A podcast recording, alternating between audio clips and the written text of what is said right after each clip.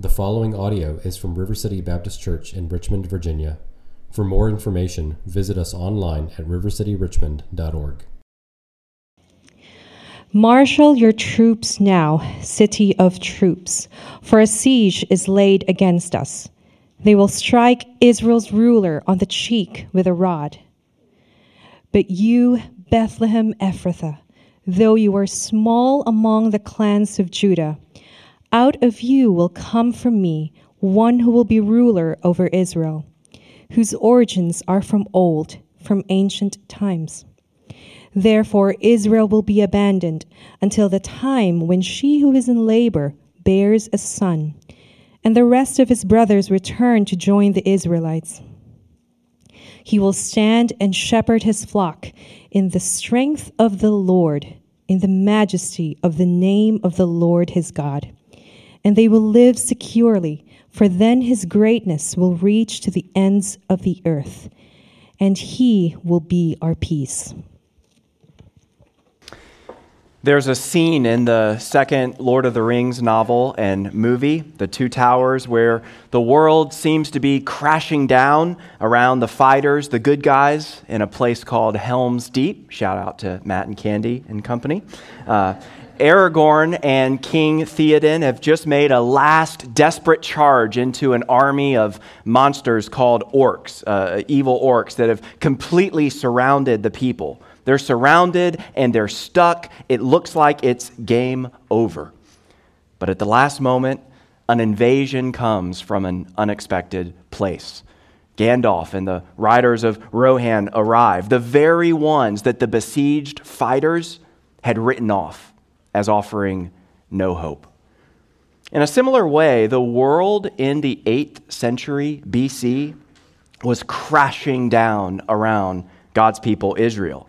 I mean, they faced what seemed like an unstoppable force from perhaps the most brutal empire that had ever existed in the history of the world. They were surrounded and stuck. It looked like they were doomed.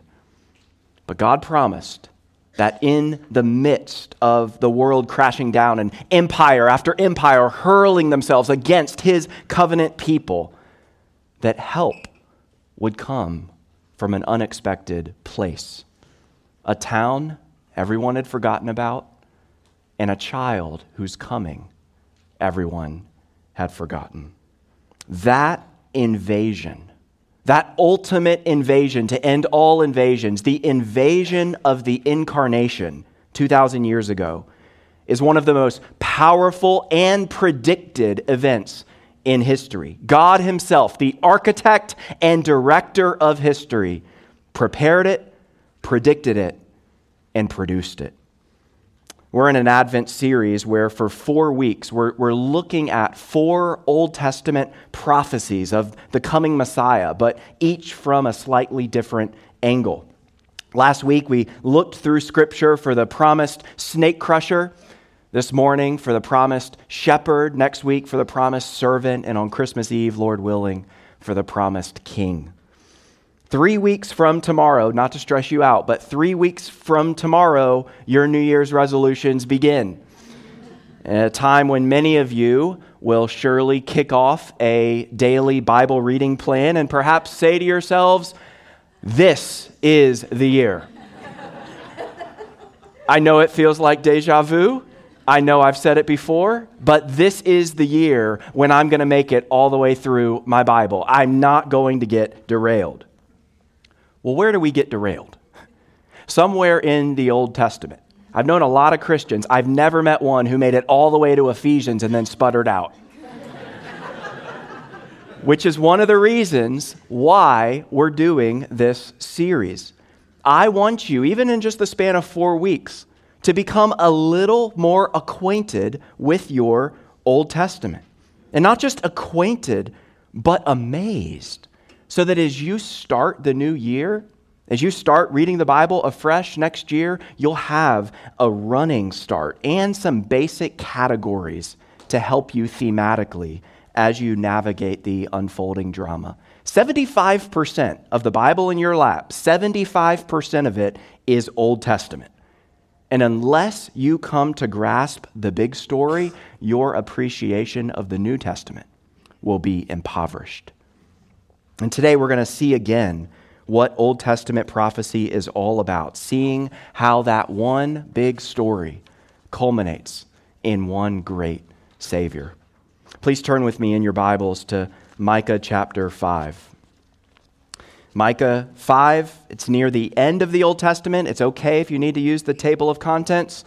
Uh, Micah is known to us as one of the minor prophets, not because he's under the age of 18, but just because his prophecy is shorter than the heavy hitters of Isaiah, Jeremiah, and Ezekiel.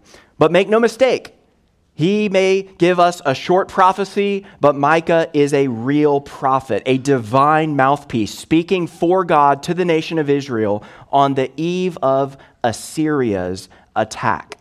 So I mentioned earlier, this is the 8th century BC. That's the 700s BC.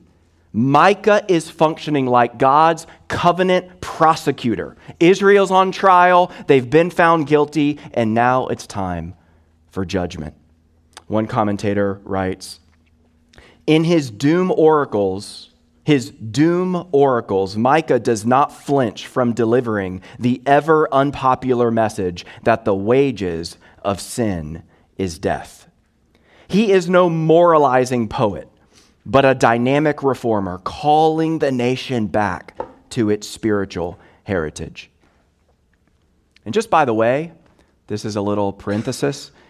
In 1952, archaeologists in Israel discovered a bunch of ancient Jewish manuscripts from before the time of Jesus, so really ancient manuscripts. They're known to us now as the Dead Sea Scrolls, and Micah's prophecy was one of the scrolls they uncovered. I just mentioned that to underscore that this morning we have not gotten out of bed, gotten dressed, and come all the way here to just talk about a fantasy story like The Lord of the Rings. This is not a fable, nor are we reading prophecy that was made up after the fact. Well, here's what I think as we look at Micah 5 is the main idea. The main idea of Micah 5, 1 to 5, and therefore the main idea of this sermon. The Ancient of Days has been born to shepherd us.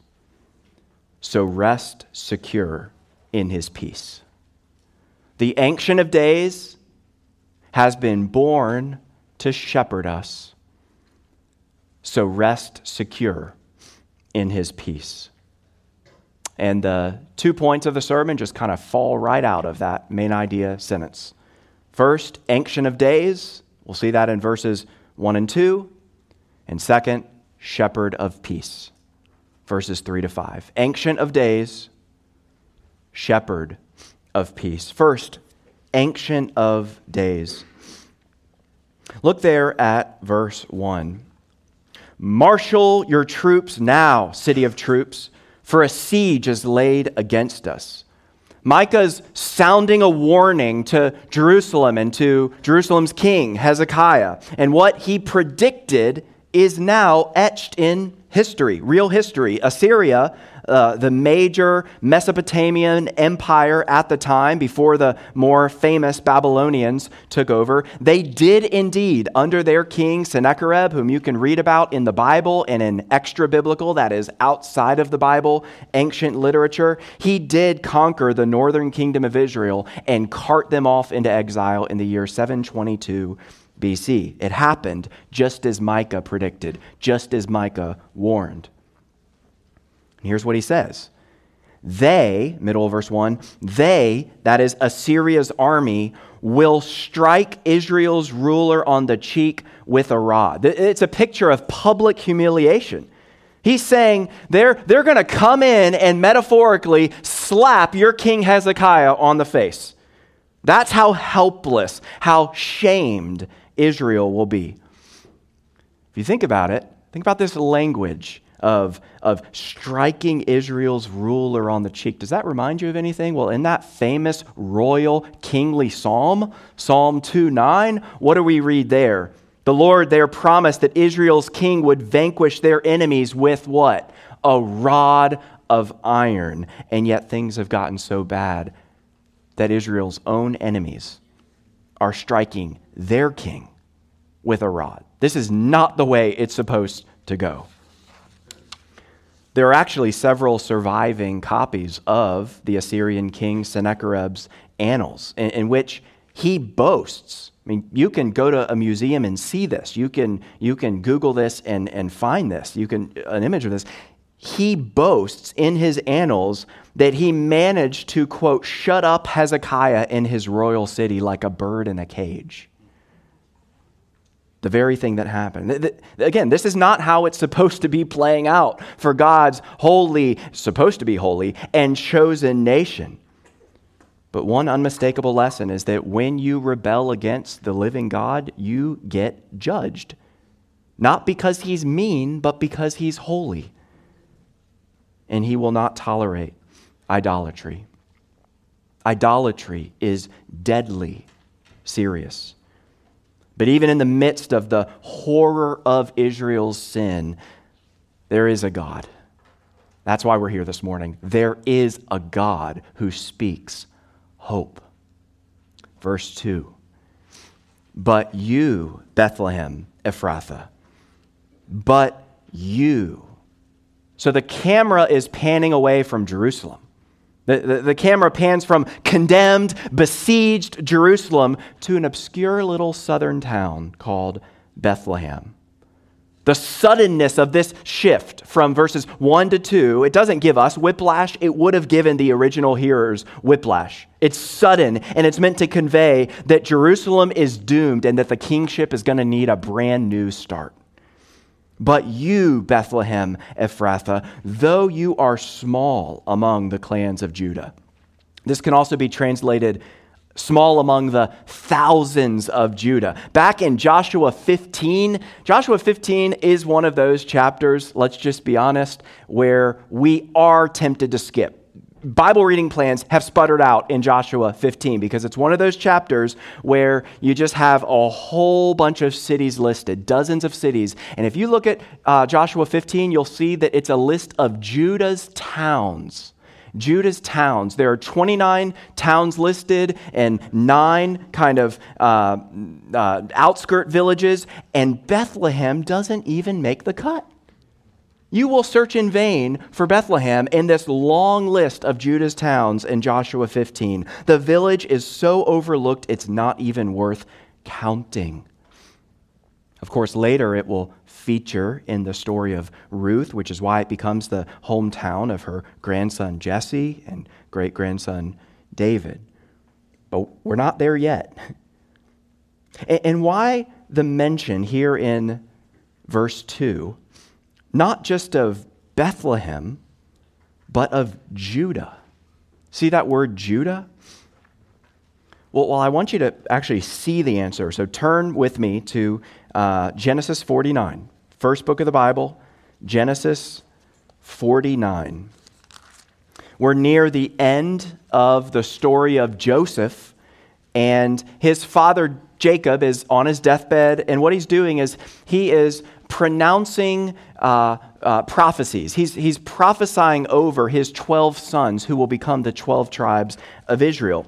And we're expecting, as readers, we're expecting, if we've kind of followed the drama of the narrative, for the ancient promise that we looked at last week right? The, the, the, ancient promise of the seed of the woman, the snake crusher, and of the seed of Abraham, Genesis 12, who will mediate blessing to all the nations of the earth. We're expecting that royal promise to run through, to continue through the line of Joseph. Genesis 37 to 50 is all about Joseph. But instead, we hear exalted language applied to a different son. Genesis 49, verse 8. Judah, Judah, your brothers will praise you.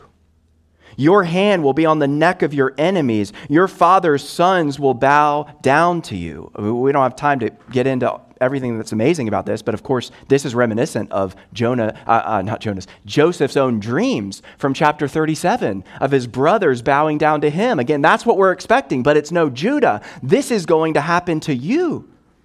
And then now look at verse 10. The scepter, he's still speaking about Judah. The scepter, that is the king's rod. This is a royal promise. The scepter will not depart from Judah, nor the ruler's staff from between his feet, until, and here's the future promise, until he to whom it belongs shall come, and the obedience of the nations shall be his. That's why, centuries later, King David descends not from Joseph or any other of the 12 tribes, but from Judah. It's to Judah's line that the great promise to King David is given. We, you don't have to turn there. I've referenced it many times before. Any good preacher references 2 Samuel often. David, when your days are over and you rest with your ancestors, I will raise up your offspring to succeed you, your own flesh and blood, and I will establish his kingdom. I will establish the throne of his kingdom forever. Now back to Micah. Here we are at the time of Micah. So just so you know where we are in the biblical storyline, this is after David. It's after Judah and it's after David, after that promise from 2 Samuel 7 about the king who will always sit on the throne. But once we get to the time of Micah, we're, we're not on the eve of eternal enthronement. We're on the eve of attack, capture, destruction, and exile. Soon there will not be any king on the throne. For centuries, in fact, there will be no king on the throne. 2 Samuel 7, Genesis 49, they're going to look like lies. But through Micah, the Lord is telescoping into the future to reiterate his ancient promise and to preview in the rubble and wreckage of judgment a word of hope, a day of hope. But you, Bethlehem Ephrathah, though you're small among the clans of Judah, out of you, so we're still in Micah 5, verse 2, out of you, Bethlehem, will come for me one who will be ruler over Israel, whose origins are from of old, from ancient times.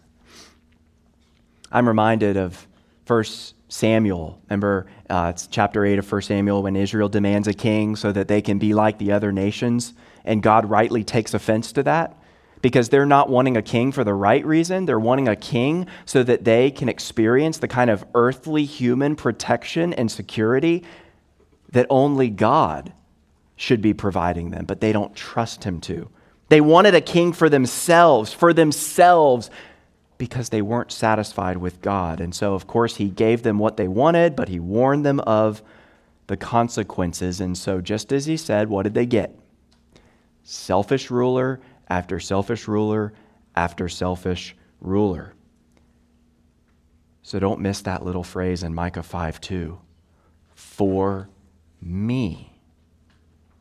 The Lord says, Out of you, Bethlehem, will come a ruler for me. That is in contrast to Israel's self serving leaders. This one will come. Only this one, finally, this one will come seeking the good of others and the glory of God. And he will be a ruler, Micah says, whose origins are from of old, from ancient times. What is that language about? Well, most naturally, it, it would have been heard by the immediate audience. This would have been heard as a reference to the ancient promise given to Judah and then David about a coming king. But it's also a phrase that it doesn't mean less than that, but it can mean more than that. In fact, it's a phrase that can literally be translated from days of eternity. In fact, it's the same word that shows up in Psalm 90, verse 2 the whole world is yours from everlasting to everlasting. You are God. The picture won't be filled out, though, until we, we step into the New Testament. But what we have here in Micah is a clue, 700 years before, a, a hint that the Messiah will not be like any other human king. He will have existed long before, eternally before he shows up in a Bethlehem stable. The architect and director of history is weaving all of history toward his entrance. And this means Christmas is not just about a birth. You've got to realize that. Christmas is not just about a birth, it's about a coming. This Christmas is not just a sweet, sentimental, religious tradition to make you feel warm and fuzzy inside. Christmas is the celebration of an invasion. Heaven breaking into earth, the architect and director stepping into time in the person of the newborn king. I love the scene in the final uh, Chronicles of Narnia book, The Last Battle. And yes, I'm aware I've referenced Lord of the Rings and Chronicles of Narnia in the same sermon. I know I've reached some kind of preacher's quota. Don't worry, there won't be a Harry Potter reference, uh, at least not today. But in, the Narnia scene, a few of the characters see uh, if you remember this, the last battle, final book, they, they see an ordinary looking stable. Nothing to, nothing to grab the, the attention of a, an ordinary passerby. It's just a normal looking stable. And one of them makes the odd comment, though, that this is a stable where it's bigger on the inside than it is on the outside. To which Queen Lucy responds, Yes, in our world too, a stable once had something inside it that was bigger than our whole world. And this reality, sometimes called the eternality or the pre existence of Jesus Christ, is not just some abstract concept for chin stroking Bible scholars. This has enormous implications for your daily life. I'll just give you two. I'll just give you two. First of all, we dare not judge God's purposes or our ministries by what appears immediately, visibly, tangibly impressive. See, while the world once upon a time was obsessed with headlines coming out of Assyria, headlines coming out of Jerusalem, God was moving in a little obscure village that didn't even register on the radar screen. As he warns in Zechariah 4:10, don't despise the day of small things. Don't despise the day of small things. And beloved, our lives and our ministry as a church, so much of it, so much will, of it will is and will continue to feel like a slog. So much of it is and will continue to feel ordinary, mundane, but that's how God tends to work. We are just slogging along, doing the next thing, putting one foot in front of the other. We're not sprinting in a blaze of glory. We're plodding ahead because that's what impresses our God, and we want to be found faithful in His eyes. I mean, when I think about the obscurity of Bethlehem or, or the warning to not despise the day of small things, I'm also reminded of God's words to Israel way back in Deuteronomy chapter 7, where, where he says, The Lord your God has chosen you, you, you out of all the peoples on the face of the earth to be his, uh, to be his people, his treasured possession. I mean, that's pretty heady stuff, right? The Lord has chosen you and no one else. You're his treasured possession. But then he clarifies. The Lord did not set his affection on you and choose you because you were more numerous than other peoples, for you were the fewest of all peoples. But it was because the Lord loved you and kept the oath he swore to your ancestors that he brought you out with a mighty hand and redeemed you from the land of slavery, from the power of Pharaoh, king of Egypt. In other words, God's saying, I didn't choose you because you loved me. I chose you because I loved you. I'm in the business of picking the unlikely and the unworthy. as the, uh, well, it also reminds me, by the way, of not, because I, I don't want you to walk away from this thinking, okay, well, Matt, we're, we're in Micah 5 today. It's Old Testament stuff. Uh, and so you've quoted Deuteronomy. Maybe that's how God operated with his chosen Old Covenant people, Israel, but aren't things different today? No, it's reminiscent. The way he spoke in Deuteronomy 7, 7 to the people of Israel is reminiscent of the way he speaks to the New Testament church of Corinth. 1 Corinthians chapter 1. Brothers and sisters, think of what you were when you were called. Not many of you were wise by human standards. Not many were influential. Not many were of noble birth. But God chose the foolish things of the world to shame the wise. God chose the weak things of the world to shame the strong. God chose the lowly things of this world and the despised things and the things that are not to nullify the things that are. Why? So that this is 1 Corinthians 1:29 so that no one may boast before him. As the great London preacher Charles Spurgeon once quipped, I believe the doctrine of election because I am quite sure that if God had not chosen me, I should have never chosen him. And I am sure he chose me before I was born, or else he never would have chosen me afterward. And he must have elected me for reasons unknown to me, for I could never find any reason in myself why he should have looked upon me with special love. And speaking of his special love from before the beginning, here's implication number two. It's, it's actually a profound observation that I heard several years ago and I've never gotten over. And here it is the best proof, you want to know the best proof that God will never stop loving you? The best proof he'll never stop loving you lies in the fact that he never began. He always has. He's eternal, which means his love for you was never born, and therefore it will never die. His love for you was beginningless, which means that it will be endless. Jeremiah 31 3, God says, I have loved you with an everlasting love. There's that word again.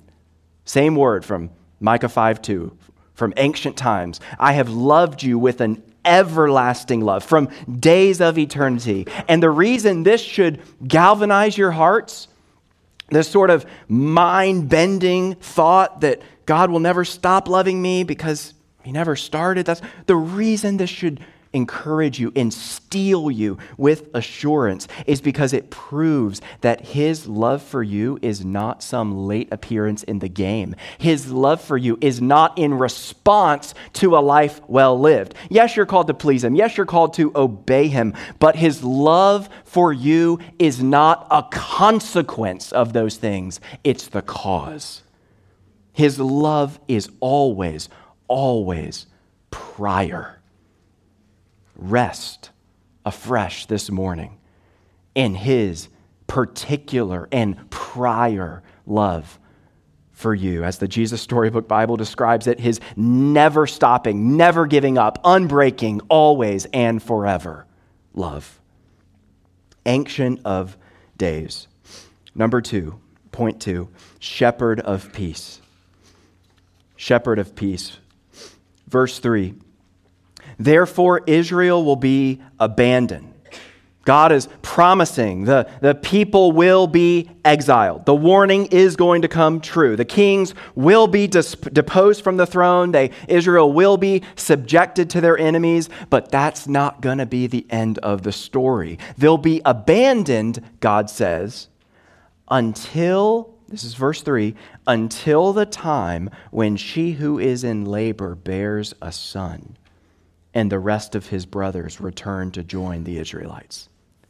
So there are two significant moments here the birth of the promised son, who, in context, is the ancient ruler from verse 2, and, and the return. It's a word for repentance. The return of the rest of his brothers to join the true people of God. Look back at Micah 4, just the, the, the, the previous chapter. Verse 6, you'll hear some resonance, some echoes here. Micah 4, verse 6. In that day, declares the Lord, I will gather the lame, I will assemble the exiles and those I've brought to grief. I will make the lame my remnant, those driven away, a strong nation. The Lord will rule over them in Mount Zion from that day and forever. So, what is the birth of this ancient ruler, this promised son, what is his birth going to commence? What is it going to bring about? A regathering of God's people, not on the basis of physical birth certificates, but on the basis of new birth certificates. The remnant will return. Now look at Micah 5 4. He, the promised son, he will stand and shepherd his flock in the strength of the Lord, in the majesty of the name of the Lord his God, and they will live securely, for then his greatness will reach to the ends of the earth, beginning of verse 5, and he will be our peace. See what this is saying? The eternally ancient ruler who's coming in the future will not just be a mighty sovereign, but also a gentle shepherd. Micah says, He will stand. See that there? He will stand. It's a word that's elsewhere translated to endure forever. Once so he has endured in eternity past, he will endure in eternity future. Once this king, not all the other kings you demanded Israel, once this king takes his throne, he's going nowhere. He will stand, and Micah says he will also shepherd. This means he will feed and nurture and care for and protect and provide for all the needs of his sheep. And 700 years later, a baby from Bethlehem would grow up and point to himself and say, The Good Shepherd, the one you've been waiting for is here. I am the good shepherd, and John 10 9, we, we heard this earlier in our scripture reading. I am the gate. I am the shepherd, and I am the gate. Whoever enters through me will be saved. They will come in and go out and find pasture. The thief comes only to steal and kill and destroy. I have come that they may have life and have it to the full unlike Israel's leaders, past and present, former leaders, present leaders who have taken advantage of the sheep, brutalized the sheep. If you want to read a devastating description of the way that Israel's leaders mishandled and didn't fail to care for their sheep, read Ezekiel 34. But in in light of that, in contrast to the failure of Israel's shepherds in the Old Testament and the Pharisees and religious leaders in the New Testament, Jesus appears as the good shepherd. Hebrews calls him the great shepherd. Peter calls him the chief shepherd. And he alone provides abundant life. And the life our shepherd king provides is not just abundant for the here and now, it's also endless John 10 28, I give them eternal life. Not just life to the full, I also give them eternal life, and they shall never perish. And it's not just abundant, it's not just eternal, it's also secure. Jesus goes on to say, as we heard earlier, no one will snatch them out of my hand. My Father, who has given these sheep to me, is greater than all. No one can snatch them out of my Father's hand. I and the Father are one. Do you see what he's saying? Jesus is looking at his disciples, at the crowds, and he's looking down through the tunnels of time and making eye contact with you this morning. And he's saying, Your security, your security does not reside in how strong your faith is, it resides in how strong your shepherd is. You're secure in the grasp of omnipotence. That's not just fancy preacher language. That is what he's saying. No one will snatch them out of my hand. I and the Father are one. You are in the grasp of omnipotence, and no one can snatch you out of the triune God's hand. You can't even snatch yourself. Don't flatter yourself. You can't do it. You can't even snatch yourself out of his ironclad grip. Jesus is saying, The Father and I are one, and we hold our sheep. And he looks at the demonic powers, he looks at the enemies of God's people, and he says, We hold our sheep. To get to them, you're going to have to come through us. This is why Micah says the Messiah's sheep will live securely.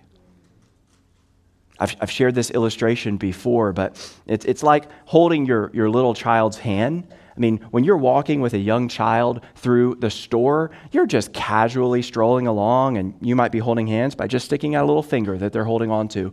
But when you step out into the parking lot, something changes. You pull away the finger and you grab their hand. You're still holding hands, but the grip has changed. Your grip is now decisive. And, believer, your security ultimately lies in this Jesus' grip on you is infinitely stronger than your grip on him.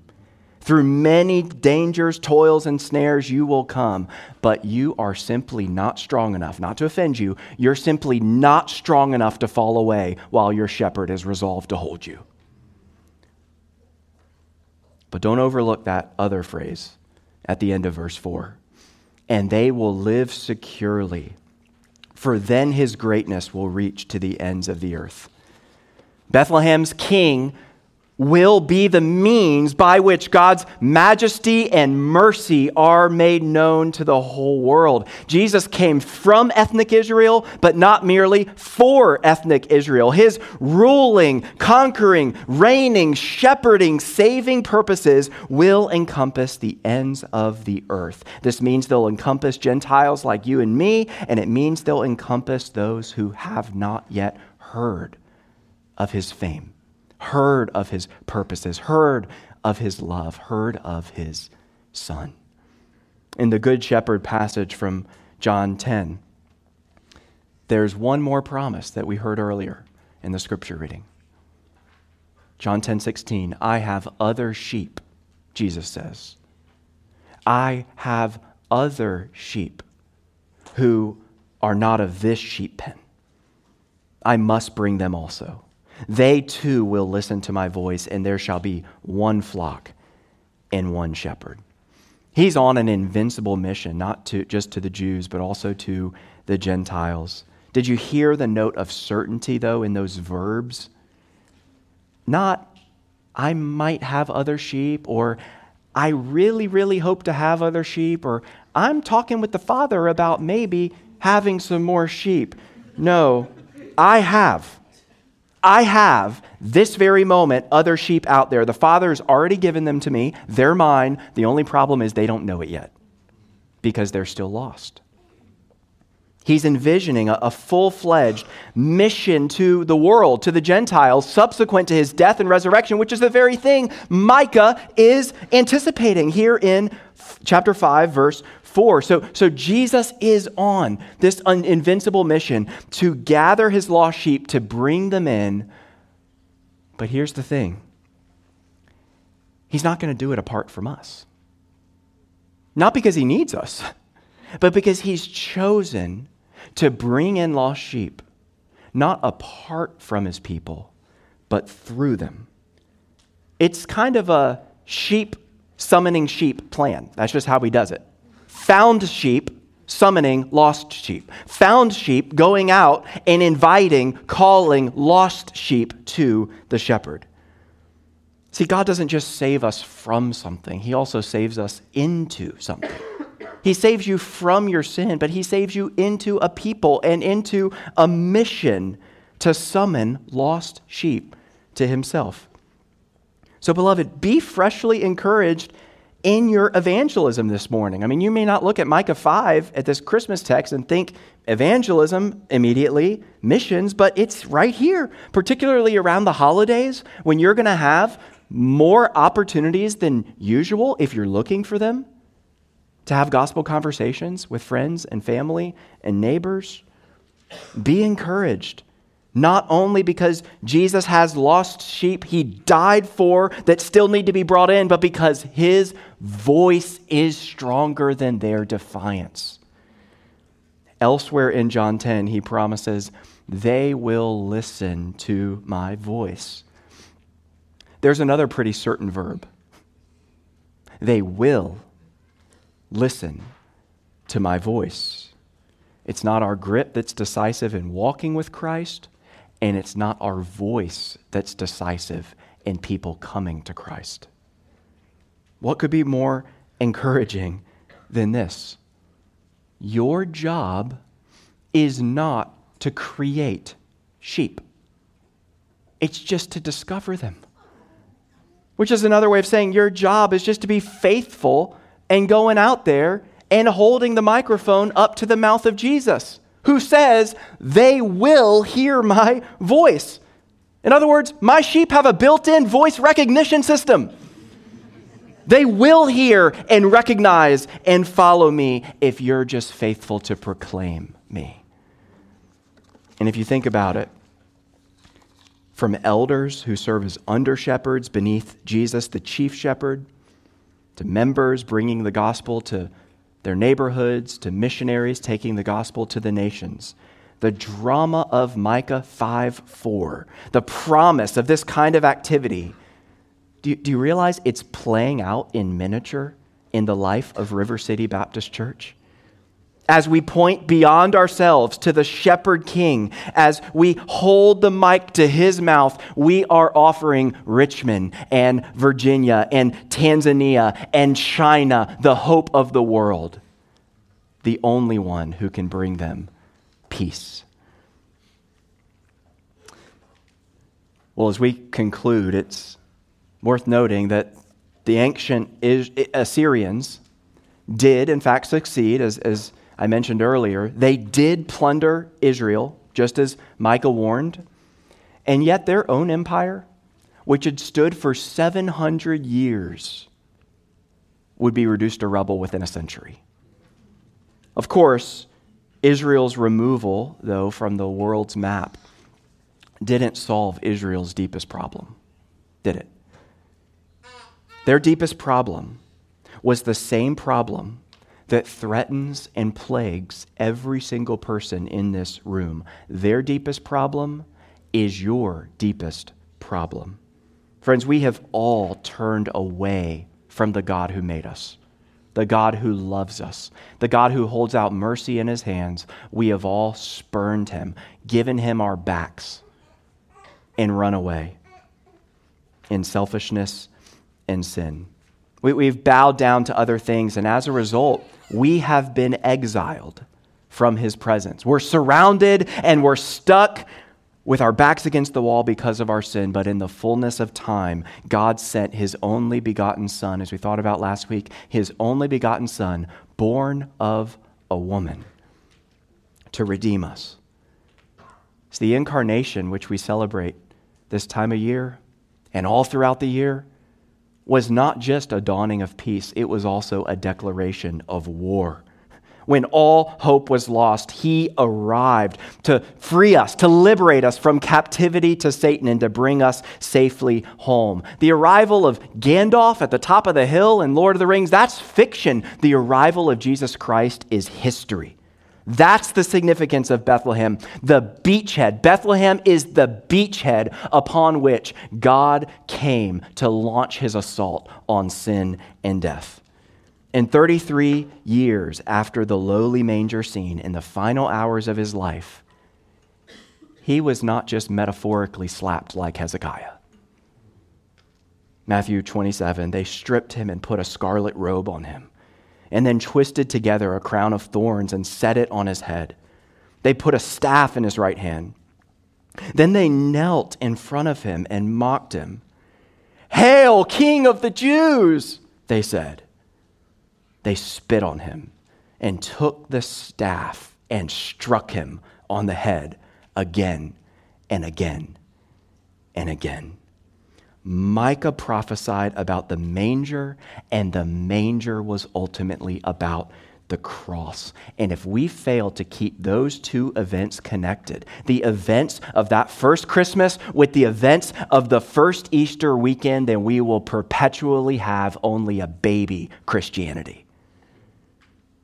But though heaven's invasion didn't end there, that's the whole, point that Bethlehem was about Golgotha, Bethlehem was about the cross. Though it didn't end there, it did begin there in that little village, as we sang earlier of Bethlehem, yet in thy dark streets shineth the everlasting light.